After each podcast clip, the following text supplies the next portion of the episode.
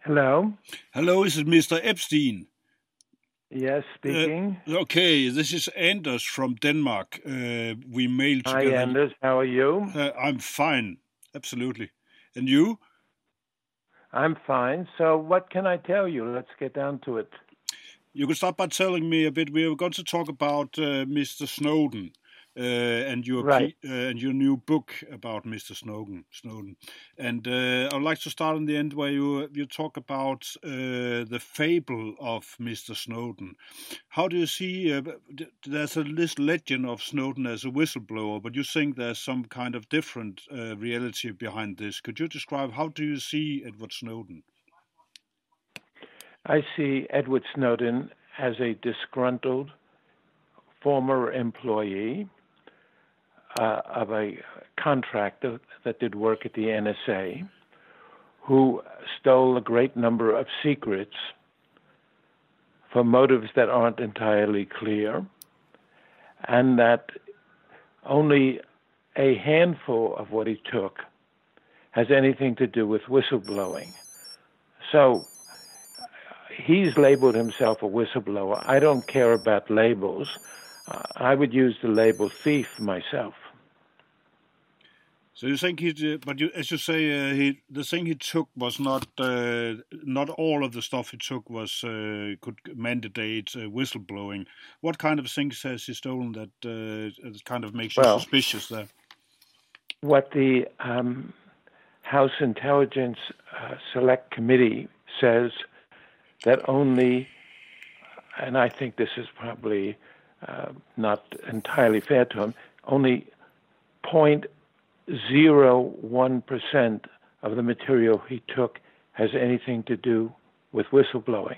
I think the number is closer to 1%, but in any case, only a minute fraction of what he took has to do with whistleblowing. Now, as to your question, what else did he take? He took, as he himself said, lists of uh, computers all over the world that the NSA uh, penetrates. These are computers in Russia, China, Iran, Denmark, Norway, all over the world, because the NSA basically is charged with doing foreign uh, interceptions. That's what that's its well, that's a large part of its job. These documents reveal the sources and the methods of the NSA.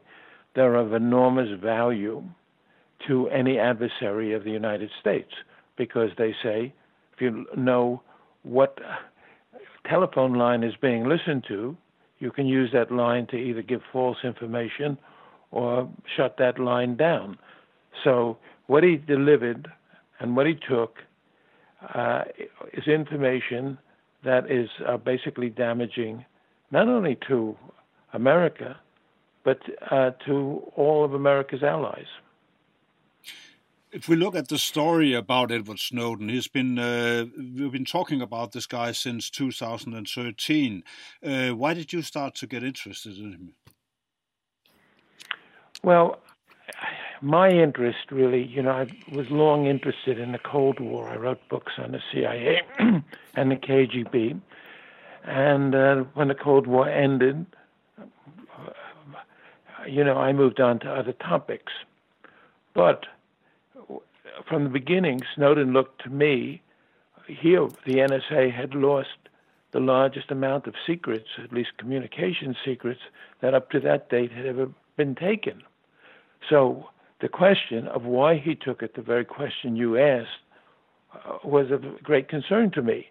And why I wrote a book and why I investigated comes down to a very simple thing. The press the media in America took all its information on the Snowden case, and I should say much of the media, because there's always exceptions, took much of its information from a single source Snowden.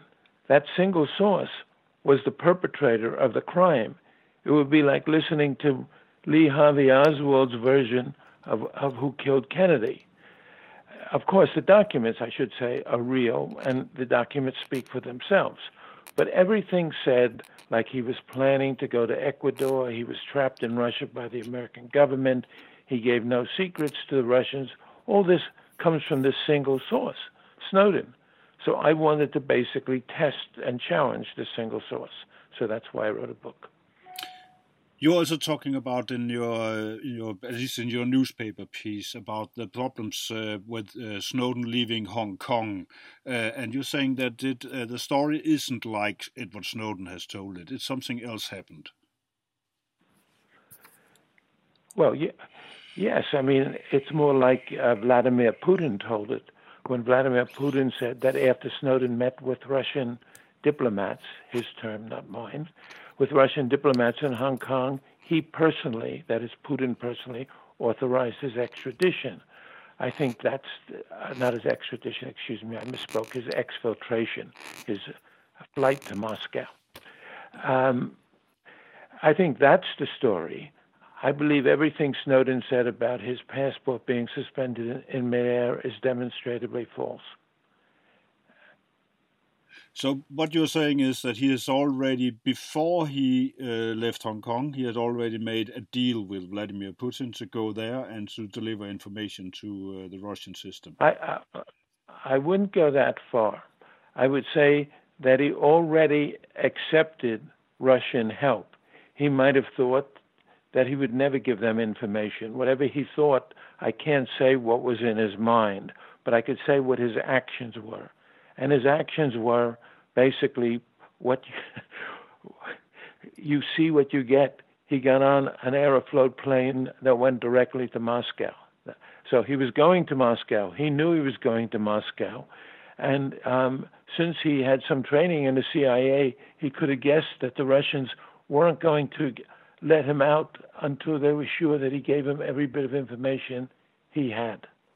So uh, I, I don't know at what point, and I discussed this in my book, I don't know at what point he came under Russian control. Certainly, when he got to Moscow, he was under Russian control, and it might not have been before that. He might have been misguided.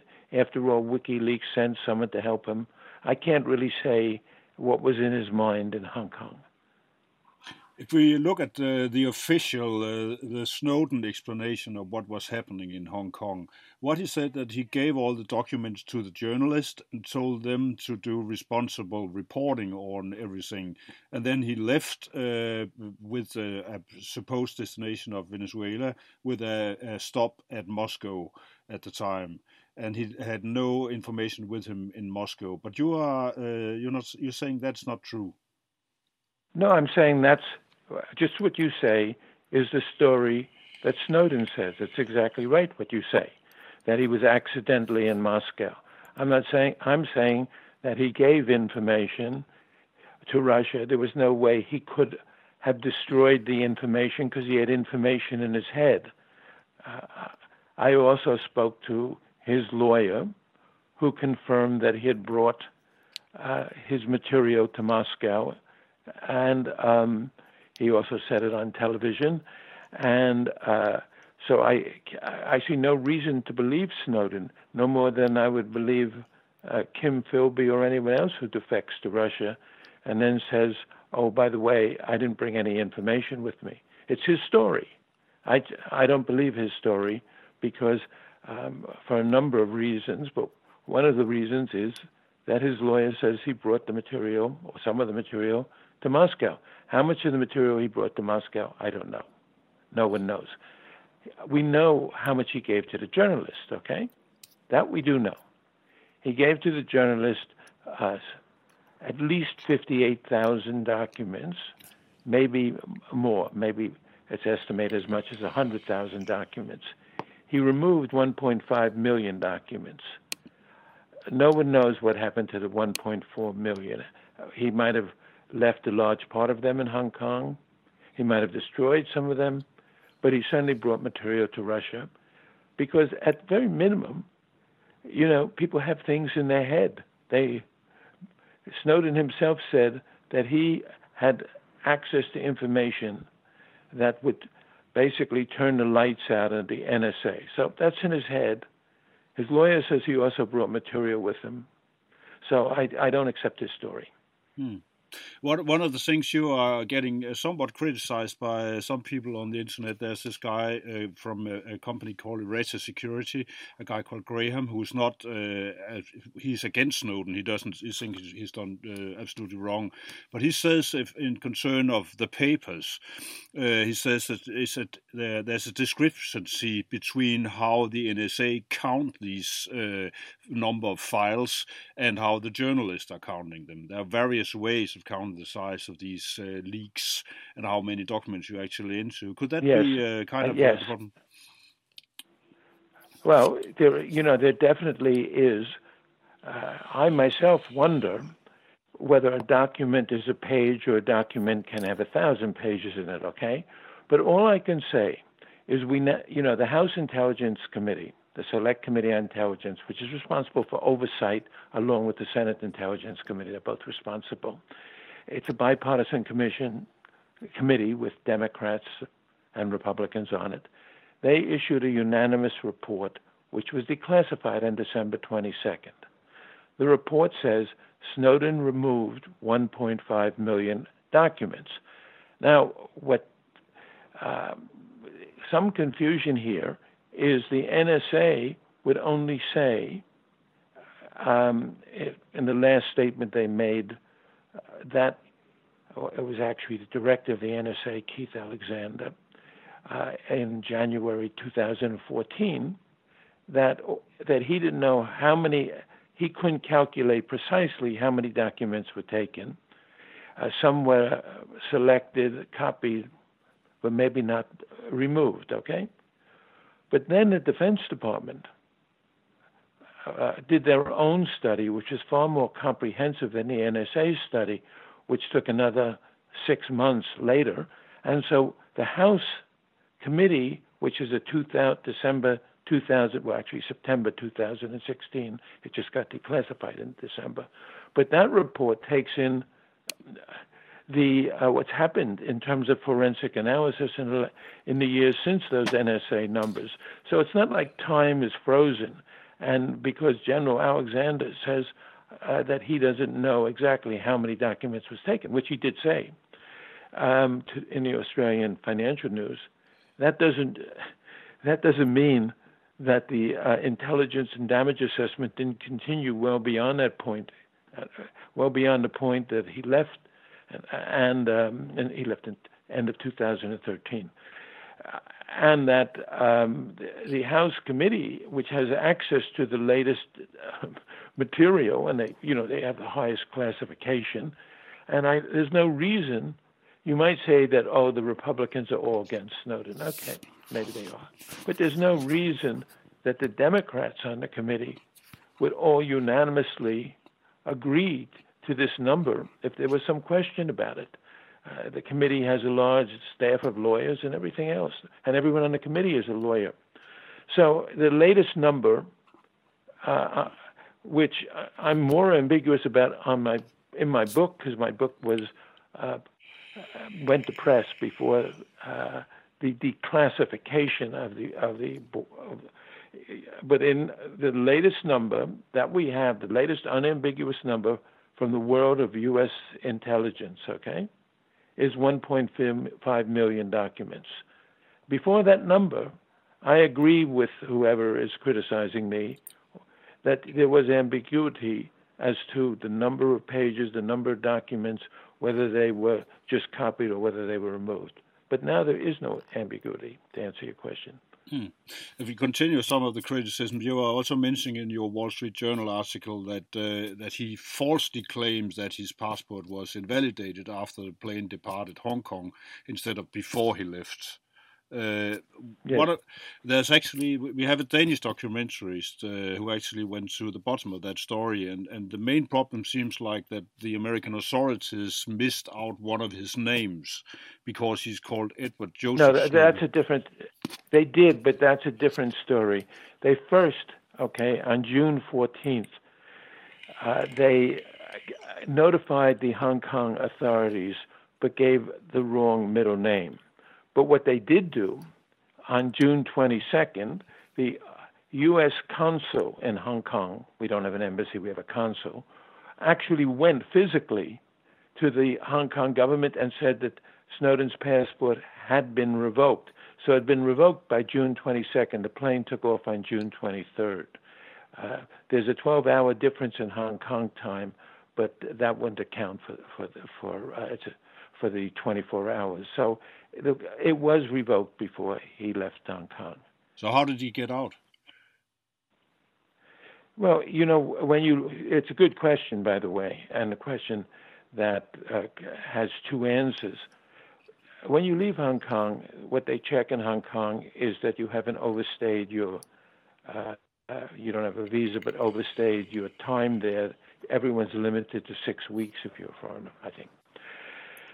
But Snowden was a very high, so they don't necessarily check whether your passport has been uh, invalidated. I say necessarily. But Snowden was a very high profile person. He was the most famous person in Hong Kong, okay? It wasn't like he was just, you know, I could walk through and they might not check my passport. So you would think that they definitely would know that his passport had been invalidated, okay? The Hong Kong authorities. But we know, uh, it's been widely reported that even his lawyers say that the Hong Kong authorities had insisted that he get out of Hong Kong or he would be arrested on Monday. So they wanted him out of Hong Kong. And you can let someone leave, you know, without with, with an invalidated passport. What do you care? Uh, you can't let someone in, or uh, maybe with an invalidated passport, but you certainly can let someone out. And Hong Kong did let him out. We know it was invalidated on June 22nd uh, you know, it's part of the State Department records when it was invalidated, so it's not a question. How he got through Hong Kong uh, passport is a question, uh, you know, a legitimate question. But the only, you know, when Snowden was asked, he gave only one press conference in his life where there was a live press conference, I should say, as opposed to an internet one. And he was asked, How do you know your passport was this, this was by the way on July 12th. It was quite you know it was a couple three weeks later. He said, "How were you?" This was a when I say a press, it was human rights workers mainly. But they asked him, "How do?" You, and it was recorded. How do you know that your passport was suspended in midair? And he said, "Well, I only know what I read in the media." So Snowden didn't know anything himself about this, and it's just been part of the story because it explains. Uh, that he was, it tries to explain why he's in Moscow. But the story is basically false. I mean, you know, people can give any number they want, but we have a, you know, a State Department record, and there's no reason why the State Department would uh, uh, invalidate his passport. They didn't. They might have given Hong Kong authorities the wrong middle name, but the computer that in which all passports are entered had his correct name. So uh, when he ends up in Russia uh, at the time, uh, you're saying that was uh, a planned thing, but he stayed for uh, almost a month in the airport. Uh, shouldn't he? Since the Russians yes, were, he did. the Russians were supposed to be very happy to see him, wouldn't they? Have supposed to just to take him in and say welcome to to Moscow and have a nice day. Well, I don't know when America gets intelligence defectors. We often keep them someplace like Germany for a period until we could validate that they're legitimate defectors, until we could weigh the consequences. I mean, defectors, some defectors are immediately flown to the United States, as as was the case of say Yuri Nosenko, because he said he had information about the Kennedy assassination. But other defectors are kept for periods of time. Uh, Russia which uh, you know at this time was the time at June 2013 to go back to history. There was the reset between uh, America and Russia, and a summit meeting scheduled between Obama and Putin in September. So one of the things Putin might have been trying to finesse by keeping him at the airport, or saying he was keeping him at the airport, was uh, hoping that he could salvage that summit, which he never did. Okay. But I don't, you know, I mean, it's not uncommon to quarantine someone who comes over with secrets in his head. I have to ask you one more. But he time. was quarantined for this period of time. You're right. Hmm. uh, I have to ask you one more time. How, what, what makes you absolutely sure that he has given information to the Russians? Whether he's given it, to, I said he brought information to Russia. Okay, whether he gave it to them or refused them, you know, is another question. But I'm sure he brought information to Russia because he had the information in his head, and his lawyer said he also brought material to Russia. So, um, you know, and that's Kucherena. So that's why I'm sure he brought it. Um, the Russians I spoke to, uh, which are all former KGB officers, said that it's impossible, not impossible, but that the Russian services are very good at getting information from someone. They had Snowden in their palm of their hand. They could basically refuse him anything food, anything else. Remember, as you said, he was quarantined at the airport. If he said, I'm not going to talk to you, they could have shipped him back to America and saved the summit. I can't say definitely that he didn't say break all my fingers and uh, was extremely patriotic, although his previous actions weren't extremely patriotic. All I can say is he brought information to Russia. Yeah. Uh, how do you see Mr. Snowden has become a very political figure uh, after 2013, speaking out worldwide on uh, privacy and uh, in in all these debates about surveillance? How, how do you see do, does your findings do they kind of uh, nullify this, or do you still see him as an important person in the debate currently? No, he is um, absolutely a spokesman against surveillance. There's no doubt about that with his Twitter and his uh, internet appearances, there's no doubt what you say is true. Um, you know, many people become spokesmen. Uh, why, you know, there was, by the way, when he first came over, Putin said he wasn't going to allow this. But, you know, I, you would have to basically say, uh, go into the minds of what is Russia's objective and I can't answer that question, in allowing someone to be anti American surveillance. Possibly uh, they find it's a way of, of weakening America's relations with its allies, but or, or the European Union. And, but whatever it is, you're right. He is become uh, probably the most prominent spokesman in Moscow, even more prominent than the press secretary for Putin. Mm-hmm. How do you feel about some of the things he uh, he says, like uh, we should be able to live without surveillance and uh, and things like that. we should be able to to create systems that don't spy on people? Do you find that realistic? Well, I think there's a couple of issues here. Um, I think that we can all live in peace and do away with um, any threats I think that would be an, a very good world. Uh, I think um, you know we're living in a time, whether we like it or not, and I don't like it, where uh, intelligence services are called upon to provide the governments with information. The uh, queen on the chessboard of this information is what's called communications intelligence, intercepting the messages the internet communications and the telephone, if you like, and all messages. Uh, that's that's the top of this whole business that, of course, the United States engages in, uh, Britain engages in, Germany engages in. I don't know about other countries. Uh, suddenly, Russia and China engage in it. Uh, it might be wrong, but um, is it up to if if one person st- stops doing it, one nation stops doing it, it leaves itself vulnerable to uh, cyber attacks from another nation. So obviously, this has to be negotiated between nations, and then the public has to decide uh, whether they would like to uh, have surveillance on terrorists or not. You know, terrorists don't do that much damage, but they cause a lot of media attention. But those, you know, those are public policy questions. Mm. And I have to say, my book doesn't address public uh, policy questions.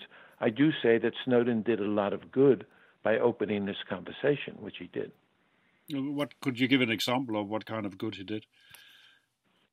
The good is that we now discuss these issues that before uh, weren't discussed, and and for the reasons you say, I think it's important to discuss these issues. I, I, remember when I talked to you the last time, it was about uh, Dominique Strauss-Kahn. Actually, uh, you also you were very uh, concerned about that all our devices were potential uh, uh, spying devices on us, and we we were not able to have anything uh, confidential anymore. do, do you think that is that going to change? No, I think it's worse, not better. I think we live in a surveillance state. That I think Snowden's right about. Google follows uh, everything we do and sells that information to advertisers in one way or another. Facebook is, ba- is basically, people say it's social media, but it's basically a surveillance machine. Facebook, that's their entire business plan, is to learn about the people, give them a free uh, site on uh, Facebook in return for um, uh, their information that it can sell to, to advertisers. Um, uh, Twitter uh, it's less successful, but the same thing. You know, when Twitter says you have followers, or Facebook says you have followers, what it, that's a surveillance term. Someone's following you, and our credit cards, as we move to a, from cash to electronic currencies, which governments want to move, it's so that they know exactly what we're doing. So yeah, we live in a total surveillance state. That we do. And I wish there was less of it, and I'm afraid there's going to be more of it and the governments partake in this state in uh, in a very simple way. Either they do the surveillance themselves, like the NSA, if they're doing it, they do it many, they do it almost entirely foreign, but or they simply subpoena it from the internet companies by issuing a subpoena. So yeah, no, it's a very serious situation. So because we have far less privacy than we've ever had before and even now we have if, uh, if if all your I haven't read the book yet I'm, i still have to do that. Uh, but but if we uh, if we look into your uh, research then we have a problem uh, saying the guy who's supposed to uh, make us discuss all this might be a double agent. No I, I that that doesn't detract. Whatever he is and I never you know believed that he ever started as anything other than he said he started as a disgruntled employee, angry at the surveillance state who took a lot of information. I accept him, you know, at that. But um, the, the truth of what he says in terms of a loss of privacy, uh, you know, is really independent of what information he uh, managed to compromise. Uh, they're two independent questions, I think. Yeah. So, so, but isn't it? Uh, then... In other words, I still think I think he's right in the loss of privacy. You know the, that we and and that's why he's angry. That's why he's angry at the NSA. And that's you know I don't know why he's not also angry. Well, I guess he is angry at social media. I don't know if he's ever. I never found a Facebook account for him or anything like that. But but even that but the problem is that if his uh, uh, if uh, but you're saying that he's it, whatever kind of information he might have brought to Russia, you're saying he has brought information and they might have got it, uh, then it uh, might have been uh, it hasn't been part of his plan actually to go this way. I think that's a, a likely possibility that he didn't plan everything that happened to him, and I not sure that he planned to go to Russia. Uh, but once he got to Hong Kong, his situation was as follows. He was told by the, his lawyers that, that he would be arrested if he stayed in Hong Kong. He, by the way, he might not be extradited, he might win his case, but he didn't want to be arrested. Uh, and um, he knew that he couldn't go back to any uh, state that America had relations with uh, you know, because we would uh, extradite him. Uh, and you know, there, when you when you're in Hong Kong, there aren't there are only really two places you can go, uh, China and Russia, without crossing American airspace in one way or another. So you know, he didn't have too much of a choice, And uh, the Russians, he, you know, he met with Russian diplomats, or he spoke to them. I don't know. Putin says he met with them, and they offered him probably what he got: sanctuary, uh, an internet platform, and a good life in Moscow.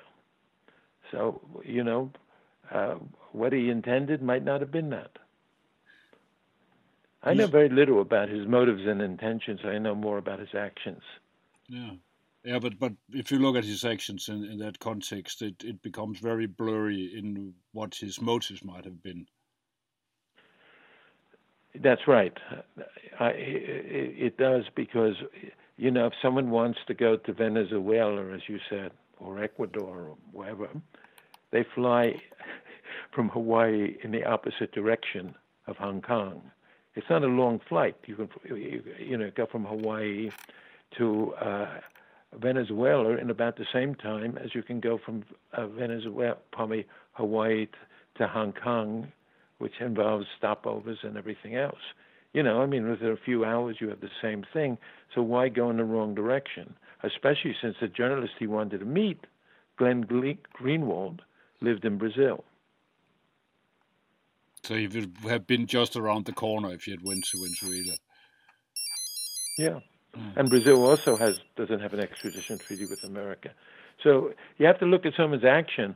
I mean, you know, Kim Philby defected to Moscow. Okay, it's assumed that he wanted to go to Moscow. If he wanted to go to um, Ecuador, and he said, "Well, I flew to Moscow, but then uh, my passport wasn't valid, so that's why I was," you wouldn't you wouldn't believe him. You'd look at his actions, not his words. Well, one last question: Do, do you think you you've done a, a, great deal of work, and probably uh, I look forward to read the book. Uh, but will we ever uh, know precisely what's uh, what has happened here and who's behind who? Well, I think we do know a great deal, uh, not only because of my book, but because the uh, congressional committees that have oversight of the intelligence services have reports which state some of the basic facts. We do know that he took a great number of documents. We do know that these documents, uh, only a small part of them had to do with whistleblowing. We know that he's been given sanctuary in Russia. I mean, we know some of the facts. Um, what I discuss in my book is, uh, you know, my book is called How America Lost Its Secrets, is also the vulnerability uh, of the NSA, why the NSA got into these problems, the whole problem of running an intelligence service with computers that are managed by private people. You know, so my book goes further than answering the questions. But as to Snowden's motives, well, here's what I'd say. If he came back and faced trial, we might know a lot more about his motives. He is keeping his motive secret. For example, he says, you know, that he um, made an, a great number of uh, complaints and protests at the NSA, which he might have done. I don't know. He didn't do it. It wouldn't strike me as as, as uh, not consistent with his character that he would do it but he must have copies of those uh, emails that he sent back and forth. He was a great emailer. So, you know, he hasn't released a single email that he sent to anyone, which doesn't mean he didn't send it. What I'm saying is that if he came and was tried, we would learn a great deal more. And in trial, he might be acquitted. And if he wasn't acquitted, he might appeal the constitutionality of the espionage laws he was being tried under. I mean, you know, O.J. Simpson was acquitted with a great deal of evidence against him. You know, Snowden is a very popular figure. So, you know, I think that one way we might answer your question is if he himself was willing to actually be tried in a court of law. One of the reasons he, he isn't that prepared to do that is that he's uh, apparently facing a death penalty.